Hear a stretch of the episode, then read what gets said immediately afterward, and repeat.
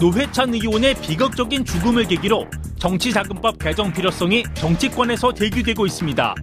현역 정치인이 아니면 후원금을 받을 수 없는 정치자금법에 문제가 있다는 것. 바른미래당 김관영 원내대표는 불법 자금 유혹에 빠지지 않도록 제도를 개선하는 것도 입법자의 책무라며 곧 정치자금법 개정안을 준비하기로 했습니다.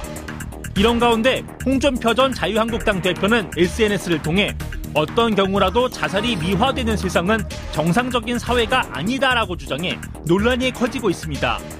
정치권 핫 이슈를 정청래의 왜 그런데에서 다뤄봅니다. 이슈파이터 3부 순서는 정청래 전 의원과 함께하는 왜 그런데 시간입니다. 아, 무더위를 이겨내는 이 시대의 참 농사인, 감자 캐는 농, 사꾼 농사꾼, 네. 감자 캐는 정치인 정청래 전 의원 네. 아, 나오셨습니다. 네. 땅은 거짓말을 하지 않는다. 네. 뿌린 만큼 거두고 예. 땀 흘린 만큼 열매 맺는다. 농부는 땅을 탓하지 않는다. 그렇습니다. 예. 일하는 소가 매 맞는다. 매 맞고 계세요? 아, 지금 장렬하는 태양에 네. 얼굴이 지금 많이 타고 있습니다. 그러니까요. 네. 아 너무 더워요. 네. 그런데 노란 봉투를 가져오셔가지고 제가 네. 깜짝 놀랐는데 네, 제가 진짜 수확한 지금 밭에서 한 시간 전에 막 따갔고 여러분 아 생방송 중에 네. 이 옥수수를 제가 선물로 네. 받아 옥수수 이런 시사 프로그램에 이런 거 처음 보셨죠? 이런 거 옥수수 막 드시는 건 아니겠지 옥수수 시청자 여러분 옥수수 알이 어떻게 꽉 찼죠? 네. 제가 당황해가지고 지금 진행을 못 네. 하겠어요. 꽉 찼어요. 네. 옥수수 알이 참꽉 찼는데 네. 아유 참 따뜻합니다. 지금 시청자- 지금 막 삶아서 왔어요. 옥수수를 맛있게 먹는 예. 방법 예. 뭐냐? 예. 옥수수 밭에서 옥수수를 딴 즉시 아. 얼마나 빨리 삶느냐, 오, 찌느냐 그렇군요. 이겁니다. 그렇군요. 옥수수는 예. 딴 다음에 시간이 지날수록 맛이 없어져요.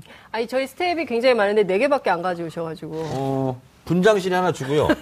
네 개가 남았는데 반쪽씩 나눠 먹으면 돼. 알겠습니다. 네. 우리는 콩 한 쪽도 나눠 먹는 민족이기 때문에 예. 이렇게 하면 화면이 잘 나오죠? 그렇죠. 네, 예. 이렇게. 그 아, 연출력까지 네. 탁월하십니다. 지금 그 부조에서 막 난리 났어요. 웃고 네, 예, 이런 그렇습니까? 방송 처음이다. 네. 시청자 여러분 당황- 먹으면서 하면 안 되나? 나중에 제가 드시면서 하실 수 있는 네네. 기회를 드릴 텐데 오늘 왜냐하면 우리가 심각한 얘기가 많기 때문에 아? 네. 옥수수 마- 먹으면서 얘기하기는 조금 네. 어려운 감이 없지 않아 있습니다. 어, 지금 어, 민주당 네. 경선이 본격적으로 시작이 됐어요. 네. 어, 김진표, 송영길, 이해찬 네. 세 명이 이제 당 대표 컷오프를 통과했습니다. 예상했었죠. 그러니까요. 네. 예, 송영길까지. 그세 분이 각각 내세우는 캐치플레이즈가 있는데요. 네. 김진표 의원은 경제 소방수. 누가 1등 했을 것 같아요? 아, 세 분 가운데 네. 그각 캠프가 다 자기가 1등이라고. 어, 제일 먼저 송영길 의원, 그 다음에 김진표 의원, 그 다음에 이해찬. 이해찬 후보는 어, 세게 강조를 안 하세요. 그게 왜냐- 중요한 게 아니다. 어, 그렇죠. 근데 이제 원래는 노웅래 선관위원장 이외에는 네. 알수 없습니다. 그리고 이것은 네. 비밀 준수의 원칙이 있어요. 그래서 알 수가 없습니다. 음. 어. 어, 근데 어, 근데 막 그, 그달, 그 투표 끝나자마자부터 막 소문이 돌았는데요. 네, 제. 감으로는 네. 어, 앞으로 두고 싶이 예언합니다. 아마 정청래 여론조사 예언, 예. 아, 다음 주에 여론조사 같은 게 막 이제 나올 텐데 네. 어, 이해찬 50% 이상 어. 그리고 두 분이 50% 이하에서 나눠 먹는 것 이렇게 될 거거든요. 송과 김이. 그렇죠. 네. 그래서 제 예상은 네. 어, 5대 3대 2 5대 3대 2. 이렇게 아마 어. 대체적으로 이렇게 예상이 돼요. 제가 봤을 때는. 네네. 어쩌면 이해찬 후보가 55 정도로 갈 수도 있고요. 네. 그래서 어, 될 텐데 컷오프도 아마 그렇게 되지 않았을까. 음. 그러니까 컷오프가 440 표 정도 네. 그 정도에서 아마 절반 정도는 이해찬 후보가 하지 않았을까. 저는 그렇게 음. 그렇군요. 추론합니다. 네. 네. 근데 어쨌든 뭐 지금 각 캠프마다 비공개이기 때문에 네. 서로 자기가 1등이라고 이제 그런 얘기를 하고 저는 있긴 이게 한데 추론이에요. 근데 네. 추론이라는 것은 과학적 데이터, 팩트, 뭐 기동량 이런 건 없어요. 근데 이제 제가 예언을 하는 건데 그게 네. 맞는 거잖아요. 그래서 어, 제 감으로는 네. 어, 다음 주, 아, 이번 주에도 여론조사 나올 수 있어요. 네. 어, 이해찬 후보가 50에서 55 정도 나오지 않을까. 음. 네. 그런 생각이 들고. 네. 그리고 이제 송영길과 김해, 에, 김진표는 누가 앞설지는 잘 모르겠어요. 음. 왜냐하면 당내에서 컷오프는 김진표 후보가 많이 나왔을 가능성이 있는데 네. 대중적으로는 송영길 후보가 더 많이 알려져 있지 않습니까? 그렇죠, 예. 그리고 특히 이제 호남을 중심으로 네, 예. 어 그래서 그리고 이번에 뭐 국방경제위원장 하면서 그렇습니다. 예, 문재인 네. 정부하고 같이 그리고 여러 이제 했죠. 지난 대선 때 문재인 캠프의 총괄 선대본부장 네, 그래서 본인 신문이라고 그렇죠. 신문 이렇게. 그래서 여론조사 지표로는 어, 송영길 후보가 더 잡힐 가능성도 없지 않아 있어요. 음, 아 그래요. 네, 그래서 대체적으로 지금 판세는 그러하지 않을까 이렇게 음. 추론합니다. 지금 김진표 후보는 경제 소방수, 네, 그 다음에 송영길 후보는 어 이제 세대 교체론을 얘기를 하고 있어요. 네. 예. 그리고 그 이를테면은 지금 뭡니까 이분들이 예, 젊은 피 수혈 네. 뭐 이런 얘기를 하고 있고요. 그 다음에 이제 이해찬 후보의 경우에는 강력한 리더십, 네. 유능한 리더십, 뭐 이제 이런 얘기를 하고 있는데 각각 특장점이 있는데 어떤 차이와 뭐 이런 게 있을까요? 고 단순하게 본인들이 내세우는 것도 중요하지만 네. 어쨌든 이해찬 후보가 뭐 1등으로 대세를 대세론을 형성하고 있는 이- 네, 거고 네. 그다음에 이제 2, 3등 후보는 쫓아가는 입장이지 않습니까? 음. 그렇기 때문에 어 1등 후보는 대체적으로 네. 어 방어적으로 아니다. 공격이 방어다. 그래서 또 공격적으로 네. 나갈 수 있지만 그 대체적으로 2등, 3등 후보는 좀 약간 자극성, 자극적으로 네. 또는 어, 좋은 말로 임팩트, 나쁜 말로 네거티브 이렇게 할 가능성이 상당히 많고요. 네. 어, 그래서, 어, 전당대회가 이제 뭐 어쨌든 당원들이 주로 투표를 하지 않습니까? 네. 그렇게 봤을 때 일반적인 국민 경선하고는 좀 다른 양상으로 어, 갈수 있다. 이렇게 보고 그렇군요. 있습니다. 그 그래서 이해, 네.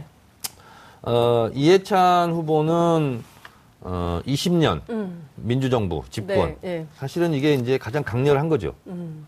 어, 문재인 정부 성공이 시대 정신인데 네.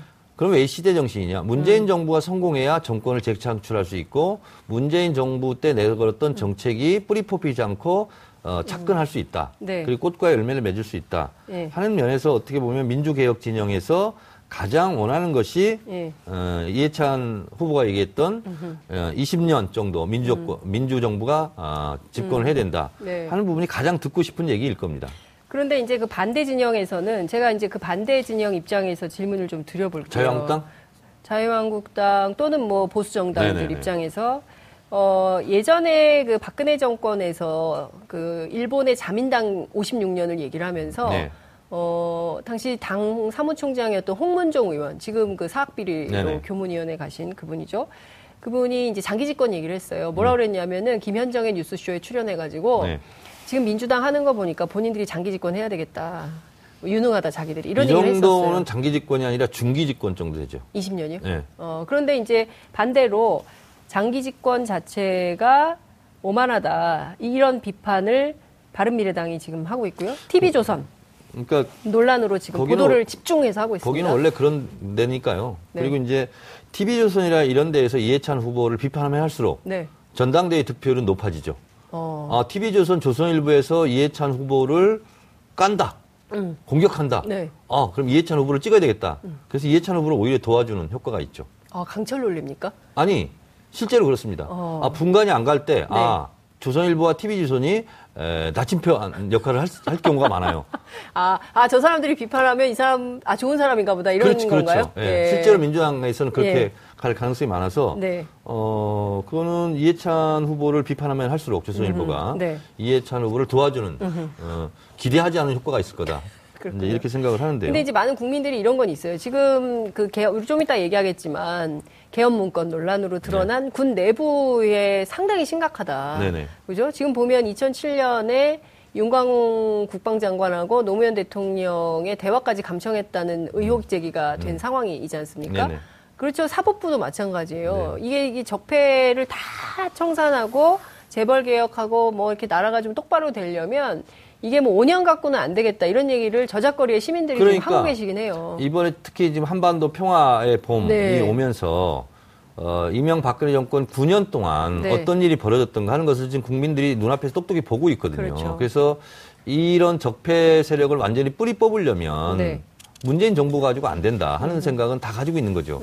그래서 아까 누구 홍문종 의원이요 네. 얘기했던 그런 비판은 먹히지 않을 거예요. 음. 예, 그것이 시대착오적인 발언이 될 거고 네. 촛불 국민을 부정하는 그런 결과적으로 네. 그런 꼴이 될 것이다 예. 이렇게 보고 있습니다. 그 지금 당 대표 경선 중에 대개의 경우는 한 표 한 표가 소중하시잖아요. 네네. 후보들은 네. 그죠? 그래서 어 어쨌든 내 표로 만들려고 당내 경선 특히 그런 게 굉장히 심한데 네. 어제 김진표 후보가 네. 어 지금 이재명 경기지사를 향해서 사실상 탈당 요구를 한 상황입니다. 네. 그러니까 이재명 시, 지사의 어 일종의 조폭 연루 의혹 논란이 네. 당 대표 선거에 지금 핵으로 들어와 있는 상황. 이건 어떻게 보세요? 어, 일반적인 정치를 하지 않는 사람도 그러하고 음. 네. 어, 뭐 심지어 정치인들은 무슨 언행을 할땐 반드시 정치적인 의도가 있죠. 목표치가 있고. 음. 네. 뭐예요, 그러면 전, 정치적 전 당대회용 발언이라고 생각을 합니다. 전당대회 용이면은 표를. 전당대회용 득표 전략이다. 이렇게 저는 보고 있어요. 전당대회 저는 네. 이재명 지사를 좋아하지 않습니다. 아, 그리고? 예. 어, 뭐 공개적으로 또 안 좋아한다고까지 얘기를 아니 안 좋아한다는 게 아니라 좋아하지 않는다고요. 아 좋아하지 않는다. 근데 여러 가지로 않는다, 여러, 예. 여러 가지로 사실은 네. 좀 이렇게 못마땅한 부분이 있어요. 어, 있고 그래서 어떤 측면에서 못마땅하십니까? 예를 들면 해경궁 논란부터 시작해서 네. 음. 일 1년에 벌어졌던 여러 가지 그래서 여배우 가- 논란도 같은. 당원으로서 네. 음. 솔직히 좀 부끄러운 부분이 있어요. 네, 있는데 그것을 어, 이재명 지사의 탈당에 대해서 어, 주장할 수 있고 주장하지 않을 수 있는데 주장하는 것에 또 박수를 치는 분들이 있고 네. 뭐 저렇게까지 얘기하느냐에 따라서 또 오히려 간표가 될 수 있고 음. 김진표 후보는 계산했겠죠. 아, 이런 발언하는 것이 득표에 도움이 되겠다라고 음. 이제 계산을 해서 나온 거라고 생각합니다.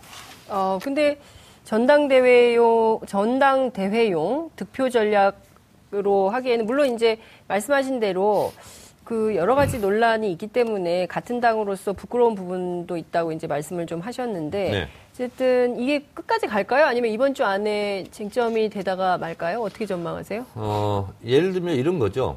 음, 이런 이슈가 나올 수도 있어요. 어, 지금 예를 들면 전에 손금주나 뭐 이용호 네. 의원 등, 강기길 의원 등이 뭐 입당을 녹화했다. 네. 그거에 대해서 어떻게 할 거냐 했을 때 차기 전당대회 지도부에 맡기겠다. 그렇죠. 그때 그러고 넘어갔거든요. 예. 예를 들자면 그 사람들은 절대 받아들이면 안 된다.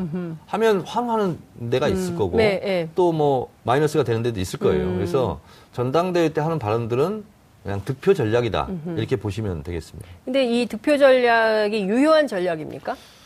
어떻게 어, 분석하세요? 김진표 후보로서는 득표에 도움이 된다고 판단했으니까 했겠죠. 음, 네. 그렇군요. 그리고 이제 특히 어떻게 보면 열렬 지지층에서는 네. 강한 반 이재명 정서 이런 게 있기 때문에 음. 저는 뭐 어, 김진표 후보로서는 할 수 있는 전, 전략 전술 구사다 이렇게 생각하고 있습니다. 반면 이해찬 후보의 경우에는 이게 그 난 잘 모르겠다. 그리고 또 이게 전당대회에서 쟁점이 되는 게 맞냐 이제 이런 말씀하셨고 송영길 후보의 경우에는 오늘 아침 라디오 인터뷰를 통해서 이게 지금 사법배 영역 아니냐. 그리고 이제 이재명 지사 스스로 검찰 조사를 요청한 상황이기 때문에 이거는 사법부 안에서 어, 결론이 나야 되는 거 아니냐 이렇게 얘기를 하고 있거든요. 그러니까 이제 엄밀한 법적 의미로 따지면 송영길 후보 얘- 얘기하는 게 맞죠. 아주 법적으로 아무것도 돼 있지 않는데. 음. 아, 그분이 법조인이긴 하죠. 그렇죠. 예. 그래서 그건 원론적으로 맞는 거예요. 근데 네. 이제 정치적인 주장은 법의 테두리를 벗어나 있는 경우가 많이 있죠. 그래서 주의 주장은 얼마든지 할 수 있다. 음. 네. 이렇게 보고 그리고 김진표 후보가 그렇게 주장한 거에 대해서 일면 뭐 수긍이 가, 는 측면도 없지 않아 있다. 저는 음. 그렇게 생각하고 있어요. 네, 알겠습니다. 그 홍준표 전 대표 네. 좀 여쭤볼게요. 네. 저희가 지난주 월요일 바로 네. 이 자리에서 정말 그 가슴 먹먹한 상태로 네. 어, 노회찬 원내대표를 애도한 바가 있는데요. 네. 일주일이 흘렀습니다. 그리고 사회적으로는 이 노회찬 현상 이런 얘기도 나오고 또 지몬미 열풍이 불고 있고 그 7만이 넘는 시민들이 추모를 했고요. 그래서 대중정치인으로는 노무현 김대중 전 대통령에 이어서 세 번째 이런 기록을 세웠다 이런 평가가 나오고 있는데요. 홍준표 대표가 자살을 미화하지 마라라고 미국에서 얘기를 했습니다. 아니 말 그 자체는 맞는 말이죠. 음. 자살을 미화하지 미화하지 마라. 뭐 그 말 자체가 아, 틀린 말은 아니에요. 네. 그런데 그런 말을 하는 검은 속셈, 검은 의도가 속셈. 있는 거죠. 음. 어, 노회찬 전 의원에 대한 추모 열기 네. 뭐 이런 거에 대해서 못마땅하다는 거 아니겠어요. 예. 그러면 추모 열기가 못마땅하다. 못마땅하다는 거죠. 네. 어, 그리고 자유한국당이 도움이 안 된다. 뭐 이렇게 계산을 한 것 같아요. 음. 근데 그런 정치적인 의도와 정치적 계산을 떠나서 네. 한 인간으로서 그리고 본인도 같이 의정활동했던 동료 아니었습니까? 그러니까요. 그러면 적어도 네. 노회찬 전 의원의 그런 어, 죽음에 대해서 추모하고 네. 명복을 빌고 네. 하는 것이 인간의 도리이지 않겠어요? 네. 그러니까 시중에 있는 말로 하- 말한다면 예. 진짜 인간이 대먹지 못한 거죠. 그런 거예요. 예. 어떻게 그런 말을 할 수가 있어요? 예, 그렇죠. 그런데 그 모든 정치인들의 발언에는 정치적 의도가 있다고 하잖아요. 네. 그러면 홍준표 대표가 자유한국당한테 도움이 안 된다고 판단해서 이 얘기를 했어요. 네. 그러면 홍준표 대표의 이 발언이 자유한국당에 도움이 될까요? 도움이 안 되죠. 도움이 안 돼요? 도움이 안 되죠. 도움이 안 돼. 그게 뭐냐면 네. 시대착오적이라는 거예요. 시대착오죠. 예, 그러니까 세상이 바뀌었는데 네. 천지 구분을 지금 못 하는 거예요. 음. 그리고 제가 봤을 때는 어, 나르시스트 같아요. 자아도취에 빠져 있는. 예. 그래서 자기가 이렇게 말하는 것은 예. 말하면 사람들이 예. 가서 뭐 환호해주고. 예. 그리고 제가 어제 페이스북에 들어가 봤어요. 예. 그랬더니 또 이 발언에 대해서 환호하는 사람들도 있더라고요. 아, 그래요? 예, 그래서 미국에서 댓글 보면서 또 웃고 있지 않을까 이런 생각이 드는데. 그래서 뭐 그게 그런 사람이 몇 명이나 되겠어요. 음. 네. 그러니까요. 아니 근데 제가 보기에는 굉장히 정치적으로도 부적절하고 네. 결코 자유한국당을 위해서도 어, 도움이 안 되는 발언이 아니었을까. 그러니까 좀 새롭게 혁신하려고 하는 거 아니에요? 김병준 비대위에서는. 그렇습니다. 그런데 그 혁신하고자 하는데 오히려 소금을 뿌리는 격이 아닌가 이런 생각이 좀 들었습니다. 그 당 분이 얘기했죠. 음. 방송용으로 적절하지 않지만 겐세리를 놓고 있는 거죠. 개세를 놓고 네. 자유한국당이 좀 잘해보려고 하는데 네. 네, 그런 거죠. 어, 그렇구나.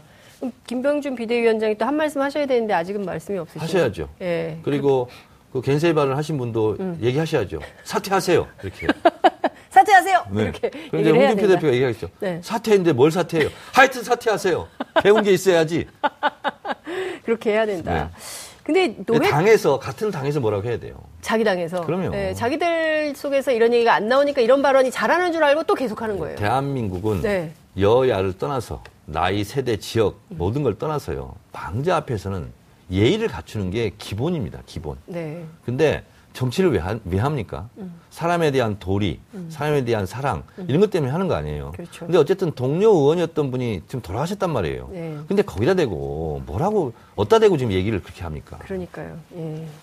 그 사실 노회찬 현상에서 드러나는 여러 가지 함의가 있지만 저는 이걸 좀 여쭤보고 싶어요. 그 과거에 뭐 오랫동안 학생 운동도 하시고 그리고 정치에서 진보 정치를 하려고 노력하신 민주당 의원이시기 때문에 여쭤보고 싶은데 노회찬 대표가 30년 진보정당 운동을 했거든요. 네. 그러니까 바깥에서 진보정당 운동을 하다가 여기까지 온 거긴 해요. 그렇죠? 원내대표도 처음 해보시는 거고. 음. 노회찬 의원에 대한 음, 평가를 네. 제가 어떻게 할 수 있겠습니까?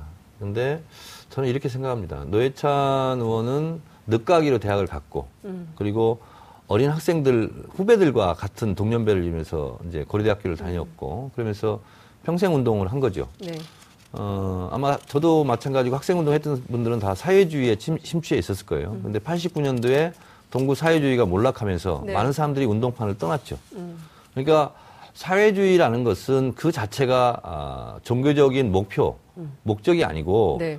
어쨌든 사람 사는 세상을 만들기 위한 수단, 도구인 그렇죠. 거잖아요. 네. 그런데 그 도구는 바꿀 수 있는 거죠. 음. 그래서 어, 생활 속에서의 신념이 없는 사람은 음. 어떤 이념을 교조적으로 받아들인 사람은 그 어, 이념이 무너졌을 때 네. 그냥 포기하고 실망하고 음. 떠나는데 노회찬 의원은 그걸 슬기롭게 현실에 적용시키면서 이분이 이제 인민노련 출신 아닙니까? 음. 그렇죠. 인천 지역 민주노동자연맹 어, 사회주의를 지향했겠죠. 음. 근데 동구 사회주의권을 몰락하면서 아 이제는 이런 깃발만 가지고는 안 되겠구나. 안 되겠구나. 현실 속에서 들어가서 뭔가 바꿔내야 되려면 진보 정당을 해야 되겠다 하면서 대중정당 운동을 해야 된다. 진정추를 한거 그렇죠. 아닙니까? 맞습니다. 그런 면에서는 어쨌든 본인이 모두 전환을 한 거잖아요. 음. 본인을 혁신하고 본인을 변화 발전시키는 네. 게 굉장히 어렵지 않습니까? 음. 그런데 성공한 운동가다라는 네. 면에서 저는 높게 평가합니다. 네. 그리고 어, 국회의원에 대해서도 대중 운동하듯이 네. 대중 정치를 한 거죠. 음. 그런 면에서는 어, 굉장히 본인의 독보적인 위치를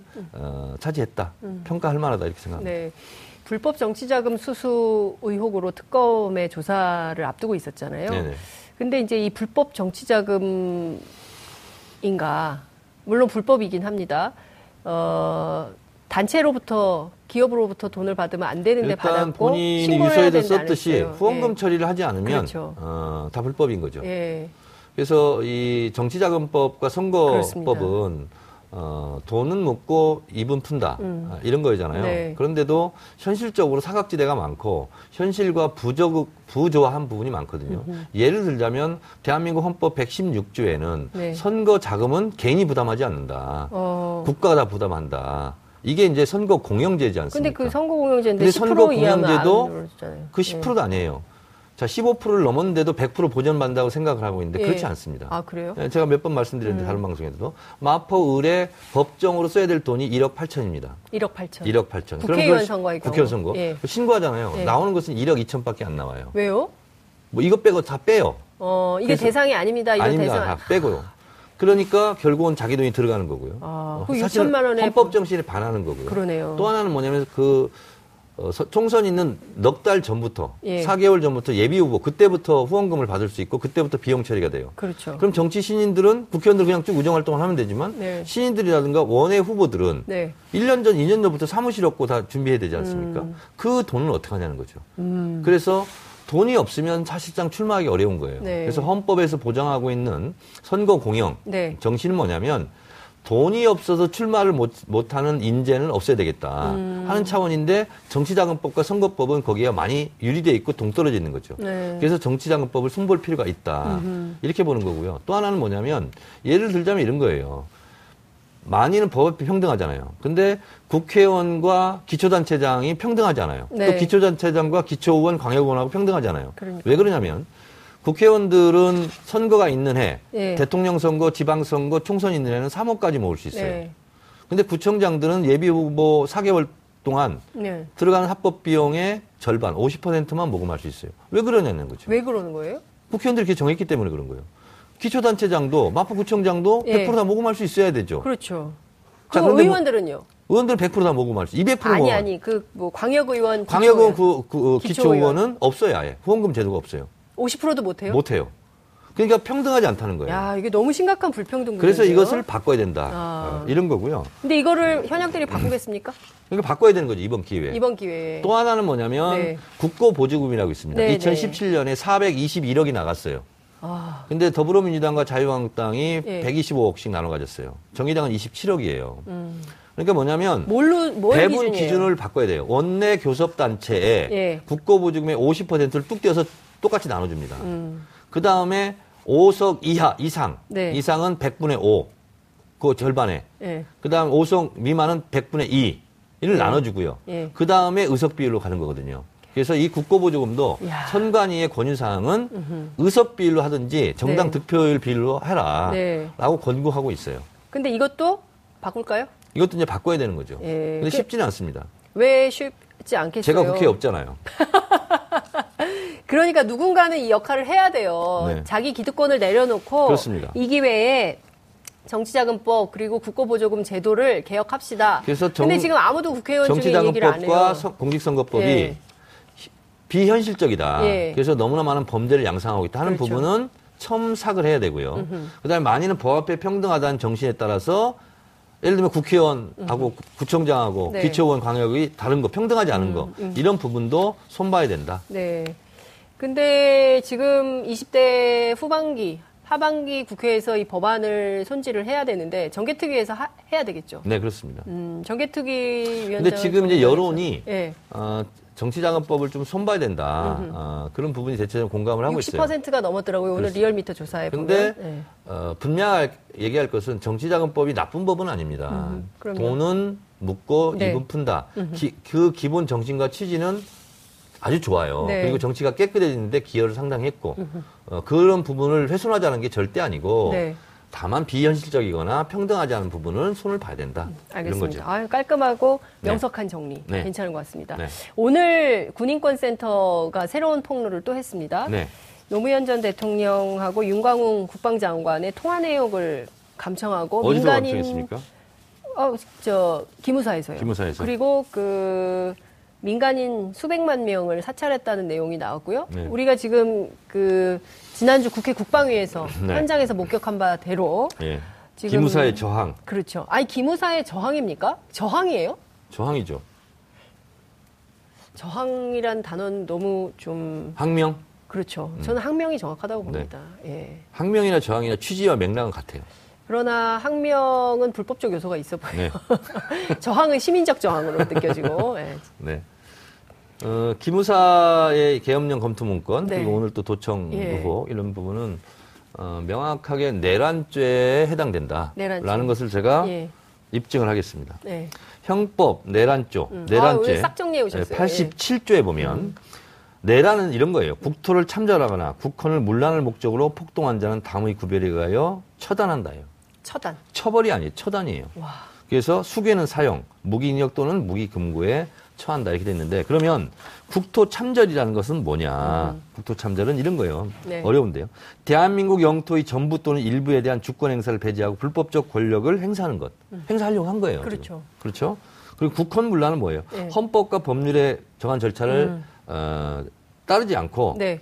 헌법 또는 법률의 기능을 소멸하거나 헌법에 의해 설치된 국가기관을 장악, 장악하여서 전복시키는 거. 그러니까 뭐냐면 국회의원들, 야당원을 체포하고, 체포하고. 뭐 신문사 검열하고 이런 거 있잖아요. 네. 이것은 어, 국방부 합참의 개헌 편람에도 나오지 않는 않는 거죠. 불법적인 거예요. 예. 그리고 어, 헌법 77조에서 예. 규정하고 있는 대통령이 선포하고 국회가 즉시 이걸 어, 해제를 의결하면 해제해야 되는데 그걸 네. 못하게 하는 거잖아요. 그렇죠. 그러니까 헌법을 유린하려고 하는 음모를 예. 꾸민 거잖아요. 그래서 국토참절, 헌법 유린 이런 면에서는 이것은 내란죄에 해당된다. 네. 그래서 극형으로 다스릴 수 있다. 이렇게. 예.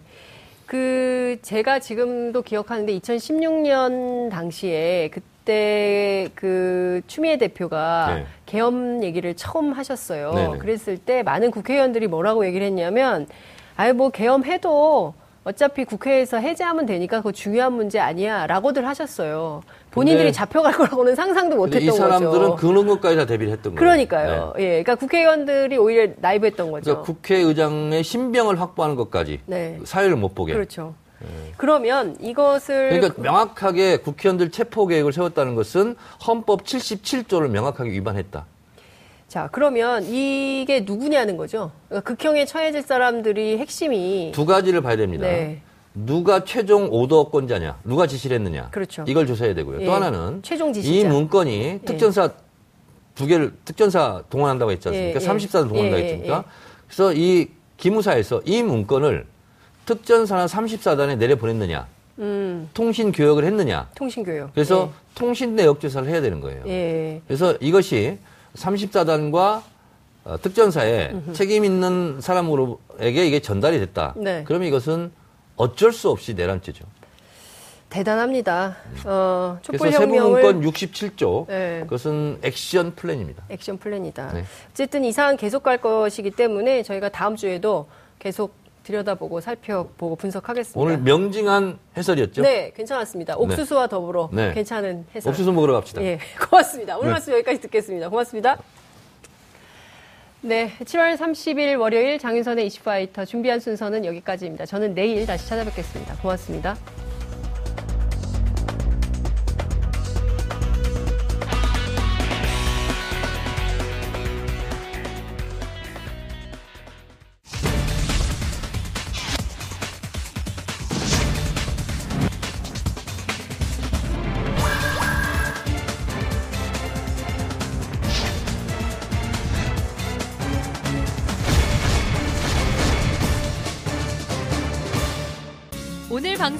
좋았나요?